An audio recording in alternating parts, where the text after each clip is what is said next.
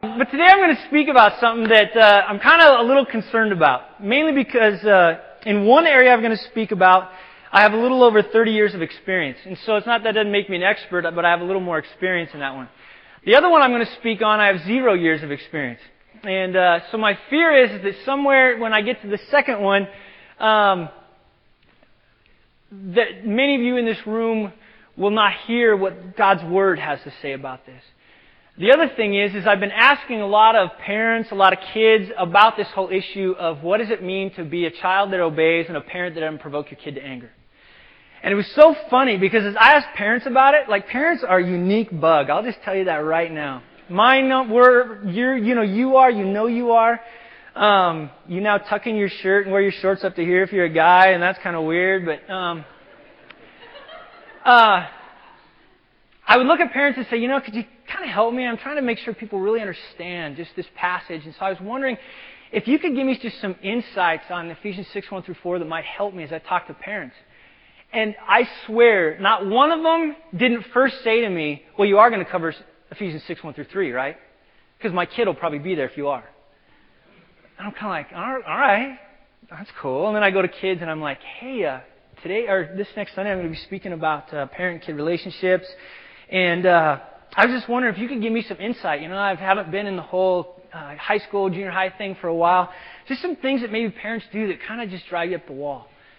And they're like, oh, yeah, I can give you a bunch.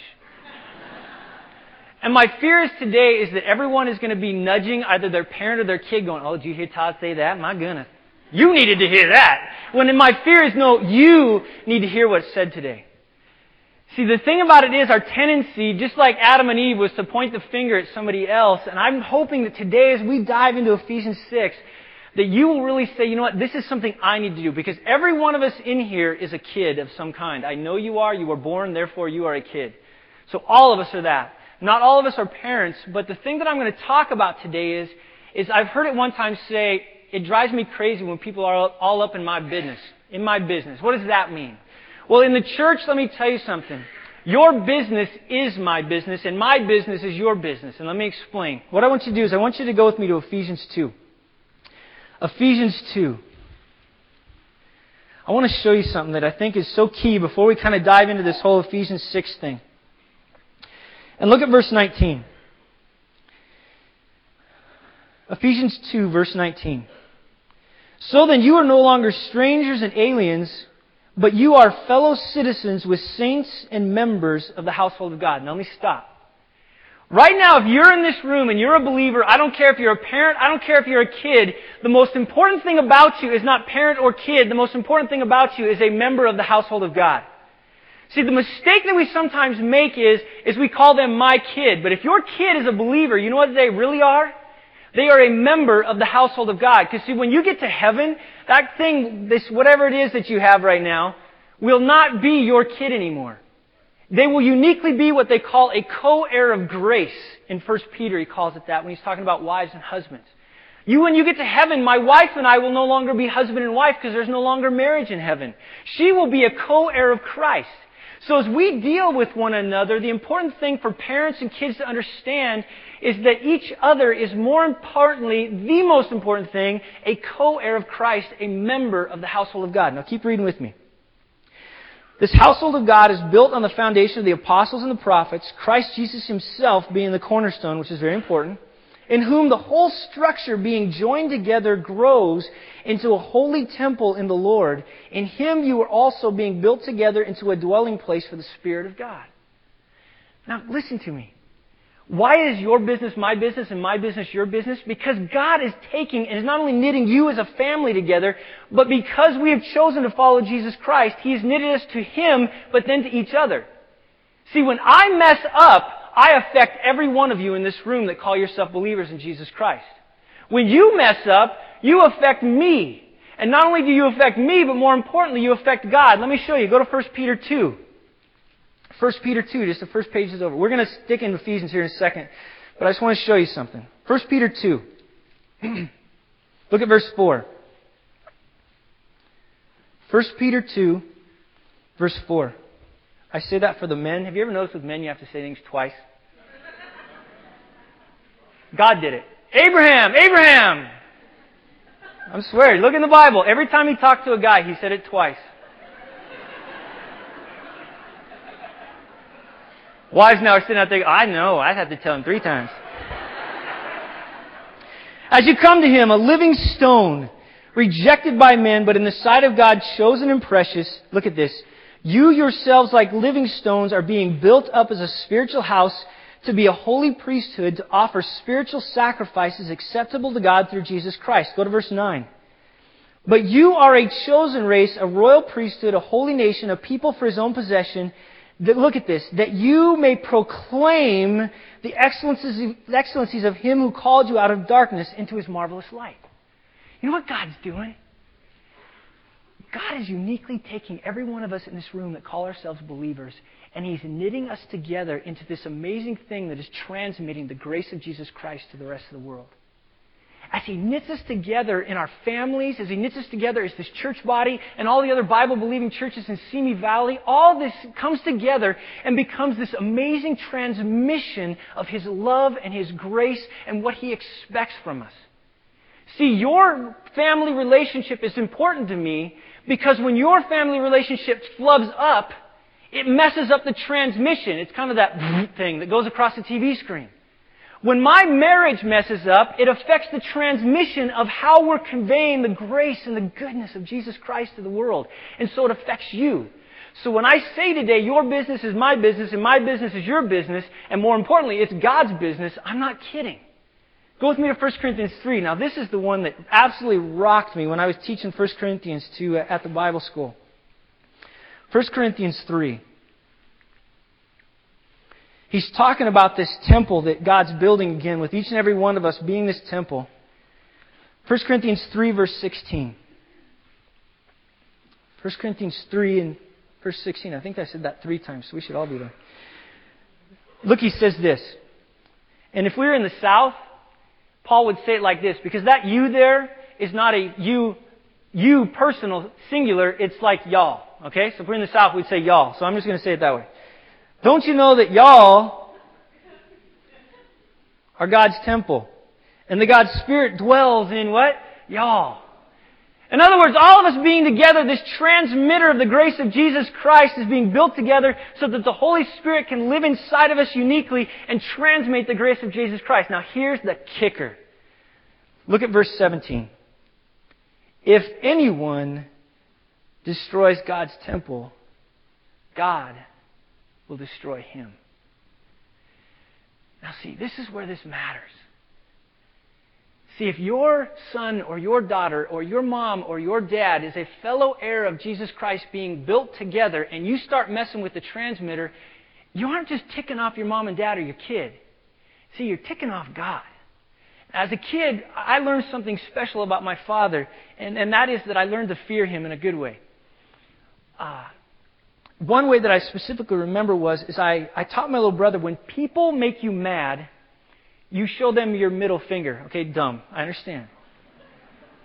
The problem was, is that the first person that made him mad the next morning was my mother.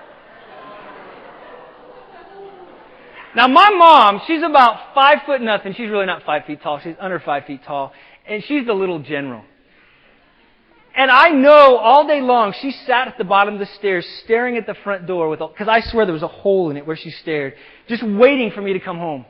And I came through the door, and as I opened the door, that stare went straight through my chest and into the friend behind me. And, and I walk in, and she looked at me and she goes, What did you teach your brother to do? And I was the classic high school student. I went, Huh? Right? She goes, Did you know what he is now doing when people make him mad?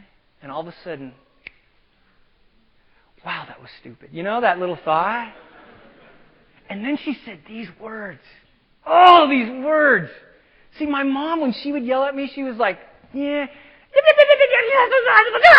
You know, that was like, I'd kind of laugh. I tried not to, but then she said this. Wait till your dad gets home. See, my dad grew up on a farm. My dad bucked bales. My dad had like super kung fu grip and stuff. You know, I mean, he was this guy that you just didn't mess with. And she said, Go up to our room. So I went up to my parents' room, and I'm sitting up there in the room. It's a long room up on the second floor. And I could see the, both ends of the street from there. My peripheral vision that day was keen. Pow, I could see everything. And I was waiting for my dad. And I'm doing okay. I'm cool. You know, I'm like, okay, everything's going to be fine. You know. And then I saw his truck come around the corner. And suddenly, it was kind of like that. You know, you feel it in your neck when you're in trouble? And so I'm like, oh man. And he gets closer and he's about ready to pull in the driveway. He opens the front door. The little general at the bottom of the stairs. And my dad was always so cool. My dad was like, uh huh.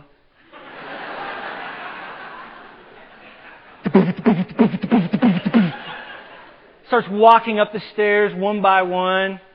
You know, I mean, blood, your face turned red. When he turned that doorknob, I knew he and I were going to do some business, if you know what I mean. See, the thing is, if I was just telling you that this transmitter thing don't mess it up, it'd be like, who cares? I'm just a flesh and blood guy that's hair's falling out and I can't run like I used to and I can't talk like I used to and all those things. But this is God saying, don't mess with my transmission. See, that adds a weight to it. See, because God is like big. He can squash us like a grape. By His grace, He doesn't. But I think sometimes we forget, especially in parent-child relationship, where I'm, whether I'm a father and a mother or a child, that I am, when I am doing this thing, I am not to ever kill the transmission of Jesus Christ inside of my family and specifically inside of the church. So with that, here's what I want to do. I think there's four things that I just want to, I want to unload and unpackage out of this passage that I think are key to you not killing the transmission of God because I don't want you to experience God unhappy. Now, to be honest with you, I'm going to really hammer verse 4. Um, and so if I step on anybody's toes later, just come hug me and then tell me where I might have done something wrong. But I am going to really focus on parents because it seems that parents, when they come to my office, they come in, it's so funny, and they have the kid in front of them, and they kind of have that like deer in headlights look, and they're like, fix my kid parent, the kid comes in, he's like, fix me, fix me, man, fix me. And no one ever bothers, the parent doesn't say, I need to be fixed because something's going wrong. See, so uh, today I'm going to talk about, don't worry, I'm going to go one through three. So later on, you can talk to your kid about obedience and you can talk to your kid about honor. But I really want to hammer verse 4 today. I want to make sure that we as a church really understand that. Look, at, look over with me to Ephesians 6, verse 1. Paul's writing, and he says this. he says, children. Now stop. Children in this case is a, is a Greek word that could mean um, it could mean little kids, but it can also more specifically mean just any offspring, any kid. So that means this person can be anywhere from the crib to however old you can get before your parents die. So we're talking a pretty wide range of people, which means most of us probably in here fit this qualification. But then he says, Children, obey your parents in the Lord, for this is right. Honor your father and mother. This is the first commandment with a promise that it may go well with you and that you may live long in the land. Now here's the deal. Obedience is unique to a certain group of people. Obedience does not apply to those of you that are married or those of you that are uniquely single, 1 Corinthians 7, that have committed yourself to the Lord. The obedience that's called for here is not to those, the obedience that's called to are those that are still under the authority of their mom and dad. And he says to them in, in there, he says, Children, obey your parents in what? In the Lord. Now that, that's the kicker here. See, back in the day, there was a thing called patria potestas. Now, parents right now are going to be like, oh, God, why wasn't I born right around 0 AD? trust me, listen to this. From the moment a kid was born until the day that a parent died, they had complete authority over that kid to do whatever they wanted. That meant if they wanted to, they could kick their kid out of the house. Even if their kid's in their 60s, they could kick their kid out of the house. Huh? They could sell them into slavery. Could you imagine that? clean up your room or I'm selling you into slavery. I mean, I would just be like, no way! Yeah, the kids would be obeying like crazy. But the other thing they could even do, even up to the point of way into adulthood, if a dad ever said, boom, he could have his child killed. This patria potestas was a very, very, very serious thing. So when Paul says, children obey your parents in the Lord, he's actually assuming that children are going to, or he, children don't obey, they're going to get the old like this. What he is saying is this. See, the whole culture that was being wrapped up in this time was this idea that, that somehow it was okay for the church to do it because the world was doing it. One of the scariest things for me to, uh, to think through for a kid is how easy it is to get caught up in the world. See, just because the world is moving a certain direction does not mean that's the way we go. Just because the world says that a 60 year old can turn and kill his 40 year old son does not mean that's the way we're supposed to go. But the obedience of this kid, even in light of the fact that his dad could kill him, being in the Lord meant this. You're not to obey because this guy can take your life. You're to obey just like Jesus said, because this one up here, God Himself, can put you in heaven or hell. See, when I obey my parent, that in the Lord thing meant actually I'm displaying my love for God by obeying my parent. So in essence, I'm really not obeying my parent, I'm obeying God.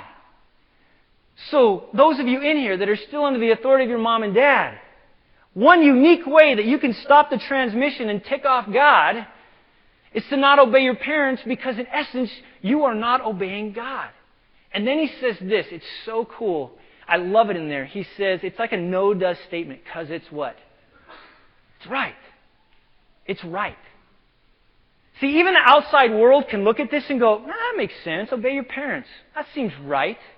And so when they see you actually do it, it's like, whoa, this guy really does believe in this God. Now, see, but the opposite is also true. Can you imagine that somebody knows that by not obeying your parents, you're not obeying God, and then that person's looking at you going, okay, wait a second. You told me that your God is big, right? Yeah.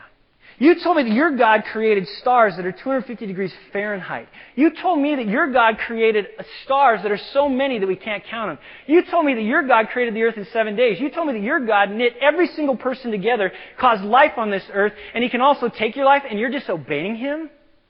That doesn't make sense.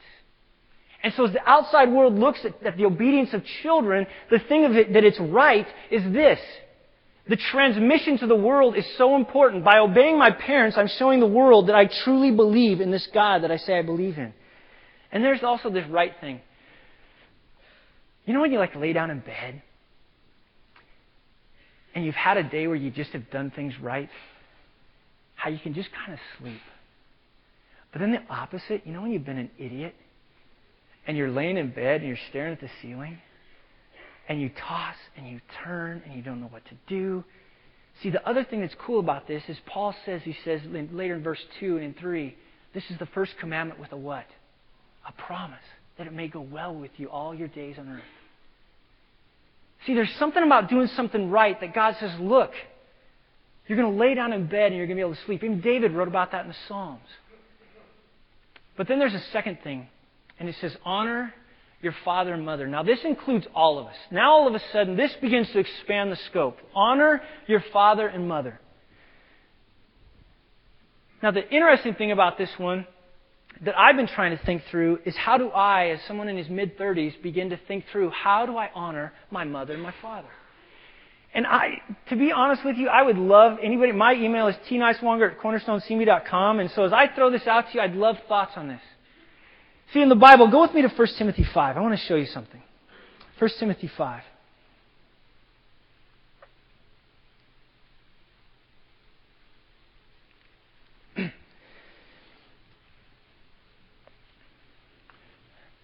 this honor is to hold in esteem, and it's what the value we place on a person.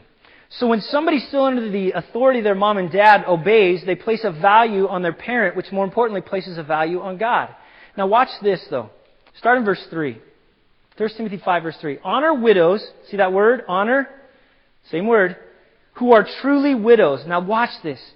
But if a widow has children or grandchildren, let them first learn to show, demonstrate, show to the rest of the world their godliness, to their own household, and to make uh, some return to their parents, for this is pleasing. It's right in the sight of God. See, the one thing I don't think we've thought enough through, and some of you have been forced to because of your parents getting older, But what Paul is saying is this. There was a time when you were growing up between, let's say, 0 and 20 years where mom and dad took care of you.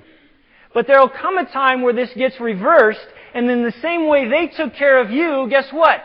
You are going to be required to honor them by taking care of them. See, that's the word we're conveying. Now, think about this, parents. How you took care of your kids here, huh? Uh huh. Uh huh. Yeah. Uh huh. Now, as I try to think through my mother and my father, and my mom's only in, the, in her mid 50s, the thought has been, I don't want to take off God. Therefore, what does Todd need to do to take care of his mother? The unique thing I've been able to do as a pastor is to go to uh, retirement homes. And to look at a retirement home, to be honest with you, it's mainly a storage place until we kind of let them pass off. Now, I understand there are sometimes where it's required. There's different reasons why. But can you imagine if uh, all of a sudden you had your kid and you're like, you know what? This kid is going to kind of be a nuisance. It's going to get in the way of a job. It's going to get in the way of things. So I think what I'll do is I'll ship it off. See, do you see what I mean? The thing I'm thinking through? It's a very difficult thing, and I understand where some of you are at because my parents just went through it with my grandparents. But I think as a church, what we convey to the world and the way we honor, this whole transmitter thing, it is so important that the elderly, both the young and the elderly within our church, are cared for drastically, above and beyond, because of what it says to a world about honor. Now, those are the two things. The first one is this as a child, if you want to screw up the message of God, the first thing you do is you disobey, and the second thing is you dishonor. Now, where I really wanted to get is verse 4. Now, watch this. Look at verse 4. Go back with me to Ephesians 6. Fathers. In the NIV, in the uh, New American Standard Update, and also in the uh, ESV, it actually should say, and fathers. And I'll explain that here in a second. Do not provoke your children to anger, but bring them up in the discipline and the instruction of the Lord. Now, that and should be there for this reason. He's just got done talking about mothers and fathers, and the and connects it into this thought being that these fathers are looked at as the view of mothers and fathers. Both of them are communicated out of that word, meaning when he's talking to them now. But with patria potestas, here's the thing. In writing to these dads, he's uniquely coming to them as the one that holds life and death in their hands of their children. And he's going to talk to them in a special and a unique way. See, the other thing that could happen at this time was there was this gigantic temple to Diana, Aphrodite. And in Ephesus, it was two and a half football fields long and a football field wide, a gigantic thing. 150 feet high, 137 columns, 37 of which were inlaid with gold. Business and commerce and all kinds of things took place inside of this gigantic temple. But one thing that took place inside of this was this thing called prostitution. These people would come to prostitutes thinking that somehow by having sex with them that they were going to get closer to God. Dads, whenever they would turn away a healthy child and they would take and put him in the forum, if the dogs, the wild dogs didn't take him away, somebody would come grab this healthy child, take them to the temple, and more than likely this young boy or this young girl would become a prostitute inside of the temple. It was even said by one writer that 15 years later, many men were even sleeping with their sons and daughters. You think it's bad in the United States? And all of a sudden, Paul's coming into this world where guys can kill their kids, can do whatever they want, and he's saying, Dads, don't provoke your children to anger. I know the world is flowing this way and telling you what to do, and you should go ahead and do it, but don't do it, Dads. And listen to me. Right now, the scariest thing that I think that's happening inside of the United States is that same flow. Now, I know you're going to think I'm talking about abortion, and I do think it's a terrible thing, but that's not it. See, there's this flow of things that are communicating to us as Americans, and we call it the American dream. The American dream says this. You look at your kid and you're like, oh, son or daughter, you know I love you. I want you to go to school. I want you to get all A's. Because I want you to go to Yale. Yale's a good school. And then when you get to Yale, son or daughter, I want you to get A's there because then, son or daughter, I would love you to go on to Yale Law School. Why, son or daughter? Because I want you to have that big white house with the pillars. Oh, yes. And you know that cool little white picket fence around it? Oh, yes. I want you to have that. I want you to get that rich wife that lives on the Cape Cod so that I can go out and visit you at strategic times in my life.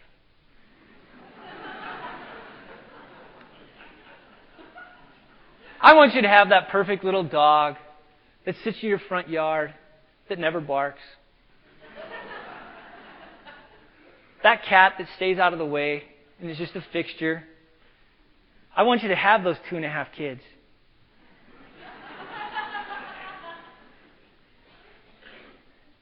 But the problem is, is the American dream biblically is not the godly dream. See, we've bought into a lie that tells us that somehow if I have a good job, if I have all these things, that somehow then I'm okay, which that's the biggest lie from the pit of hell. Those things do not make me content. Those, in fact, have a tendency at times to stop this message going forward. The whole flow of getting a good job, going to school, da da da da da da is flowing this way. And suddenly, all of you dads are in here going, you know what? No. The flow goes this way. The Bible dictates it, not the world. The world does not tell me what to do with my kid. I go this way. Because see, as a high school pastor, the one thing I've learned is that many students are getting A's in geometry, A's in English, A's in history, A's in sports, A's in band, A's in whatever else, but getting an F in life. And when they stand in front of God one day, God's not going to care if he walks in and says, yeah, three times CIF.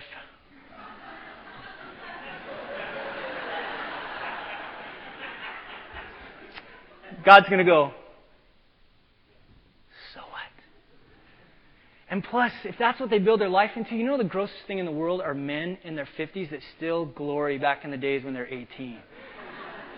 They're the ones wearing those nasty coach shorts and shorts and shirts tucked into them. You know, I mean, it's just it's this thing in which helping your son or daughter understand, going against the flow and saying there's something bigger.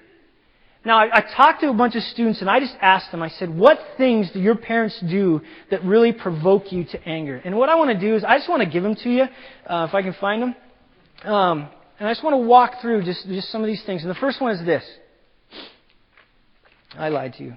The first one is this overprotection. Overprotection. Like no other time in, in the world, especially in the United States, are we more overprotective. We are the society that before a kid goes out, here's what the mom does. This is the system. First, we put a helmet on their head. We put a mouth guard in them. We put these protective goggles on their eyes. Then after that, we put on elbow pads, knee pads, shin guards, you know, wrist guards. We put uh, steel-toed boots. Then all of a sudden, after we're done with that, we put on zinc oxide 1545. And then finally we go, okay, now go have fun.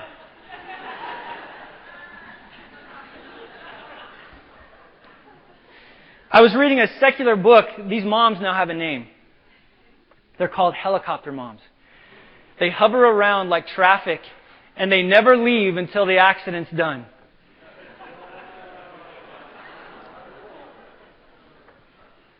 I was at a pool and uh, what are those the water wings, right? And a kid, you know, the mom's like they're getting ready to go swimming and they're putting all the junk all over them, you know, and, and finally put the water wings on and a life jacket and flippers and, I don't know, floatable underwear and everything else, right? And then a mom says this to the kid, which I love. Now listen to it closely, because at first I didn't catch this. She said this, never go in the water till you've learned to swim. Think about that. That kid was probably going,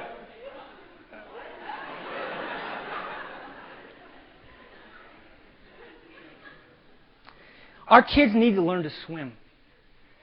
They need to learn what it means to take risks. I understand healthy risks. We need to be there to parent them through it. But our kids need to learn to take risks. It's important to their moral, it's important to their physical, it's important to their spiritual development, who they are. And the moment that we start to protect them, can you imagine if birds lived like we did? The kid comes out, the mama bird, they're sitting there what are we going to eat? She comes back finally after working all day gathering worms. She feeds the family. They sit on the couch. They play whatever video game. Then they sit some more. She says, When are you going to get a job? Why should I get a job? Things are good here, Mom. No, eventually Mom does this. right? See, kids don't understand. There's a blessing to them leaving. A blessing that you actually get to enjoy your wife without them around.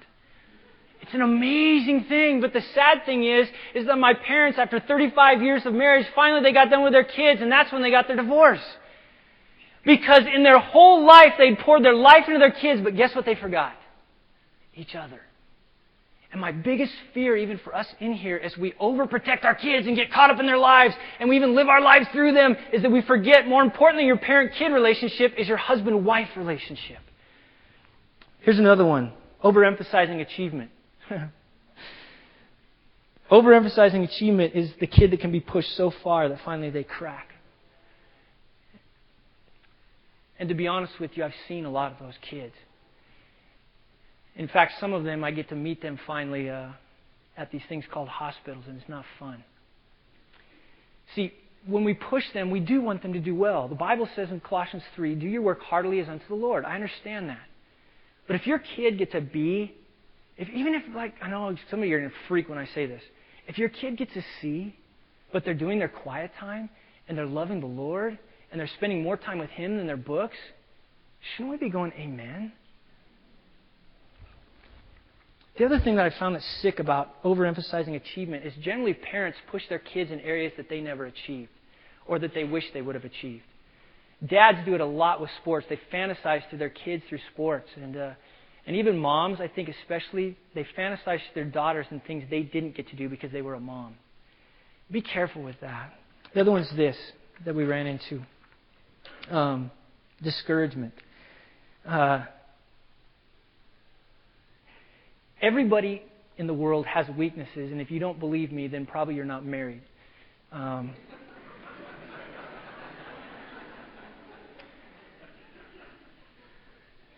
oftentimes, what happens is there's this one glaring weakness that drives mom and dad up the wall. Amen?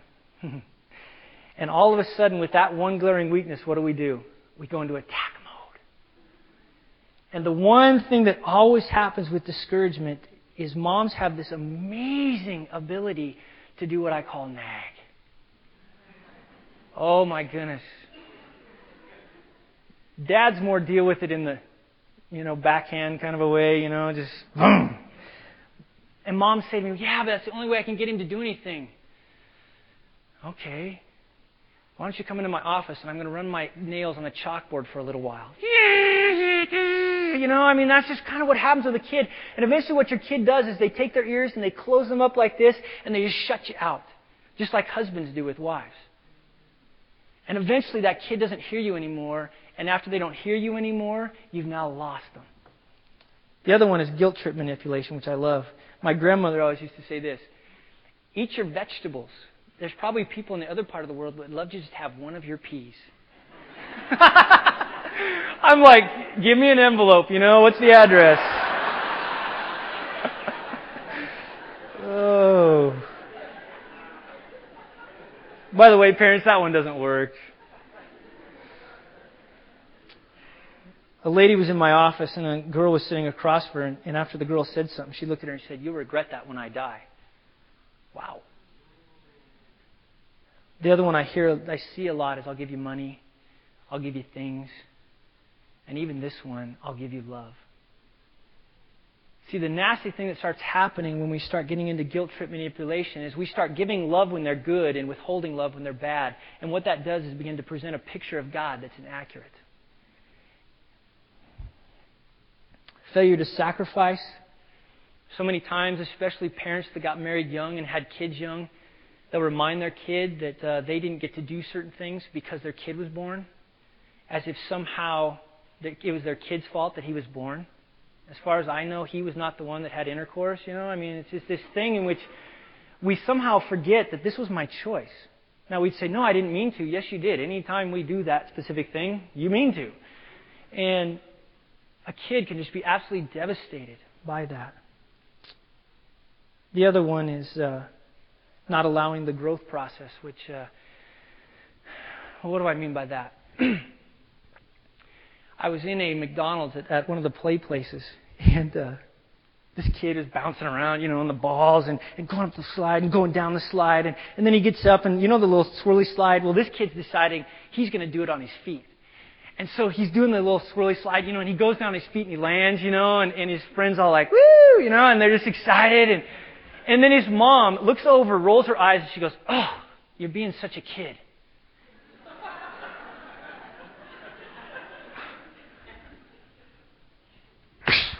He is a kid. Here's your sign. You know what I mean? It's like, geez. At this time in the world, did you know, since I've been in kindergarten, and I don't know when they stopped doing this, I just found this out. You know those little square carpets you used to take naps? Gone. Gone. I was devastated. I didn't sleep for two nights after I heard that. recess, since I've been in grade school, which is 25, 30 years ago, recess is now half of what it used to be. What our culture has slowly begun to do is kill this unique thing called childhood, which is a growth process. It's not asking our kids to grow up too fast. We, you know what? A 15 year old, guess how mature they can be? As mature as a 15 year old. Amazing concept. Huh? Our world has got so caught up in having them grow up and get going. And parents oftentimes make choices for them. They do things like this because I said so. we all swore, I'll never do that when I get to be a parent. Yeah, right. Because it's right. We're so fearful of our kids making wrong choices that what do we do? We again go into that overprotective mode, and then pretty soon our kids have no clue how to make choices. Many of your kids are the ones I take out and I go, hey, you want to go to Coffee Bean or you want to go to Starbucks? I don't know. McDonald's or Burger King? I don't know. Can you think for yourself? I don't know. They're the kid that we yell at for, because we had to wake up in the morning. Every day for the whole school year. You know what? One time, just let that alarm keep going.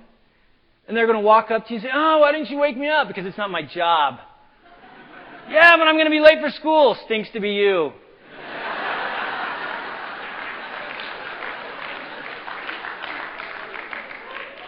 Oh, can you write me a note? Write your own. See how that one works.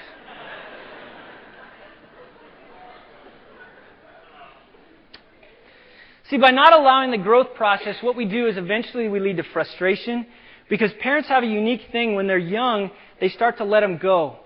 And as they let them go, this unique thing called adolescence comes on, and what do we do? Wham! Oh my goodness!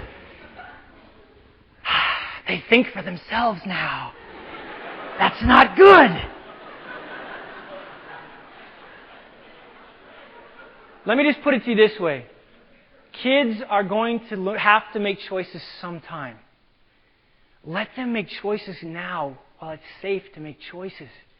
Because college is a nasty place to learn to make choices. It's not as forgiving, if you know what I mean. And the other thing that's unique about this, go with me to Ephesians 4:26.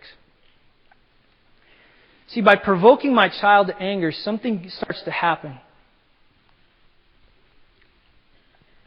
Verse 26. Be angry and do not sin. Do not let the sun go down in your anger. And then look at this. And give no opportunity to the devil. Did you know that when you provoke your child to anger, what you're doing is this?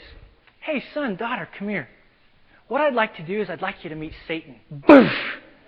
Go get angry. Because then what starts to happen is the moment that I get them angry, they withdraw from me and they connect to something. And when they connect to something, more times than not, Ephesians 4 says, they connect to the wrong person, aka Satan, aka evil one, aka the devil, not a good person. See, what happens in this whole thing is they will leave you. You drive them to anger, you will drive them away. Now that doesn't mean that parenting shouldn't be firm, please. I, I, I firmly believe that spare the rod, spoil the child. There's a lot of fleshy fat tissue on their rear end, and I'm not telling you what you have to do, but feel free. You know, I mean, it's just this whole thing. I understand firmness. But Paul, looking at these dads, says, don't provoke your child to anger. You do, and you're going to put him right in the hands of Satan. Here's the last thing he says in verse six or chapter six, verse four. But that's a strong but. Bring them up in the discipline and the instruction of the Lord. That bring them up is a phenomenal word. It means to rear tenderly. It means to grab that child and with tenderness begin to bring them up in the discipline and instruction of the Lord. Have you ever saw a dad when he first has a baby? Man, that guy feels like he's the only man that's ever experienced this in his life. And as a pastor, I get to go visit these guys, and they are absolutely stupid. It's amazing. They sit there and they're like, look at their hands. They're so small. Look at their feet. They're so small. Look at their head. There's no hair. Mm. Amazing.